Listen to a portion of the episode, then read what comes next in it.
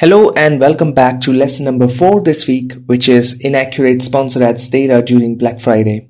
During Black Friday week, we found that the sponsored ads data was underreported even till the early next week, especially the ad spend which was showing less than the actual ad spend.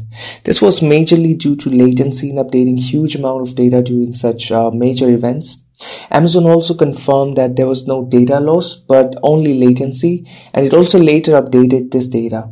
But the key issue that remained was not being able to make more informed advertising related changes during the event as the data was not reliable. And this latency is quite common during such events. A key recommendation therefore is to optimize your ads well enough before the start and also double check invoice and your orders to have better idea of the advertising performance.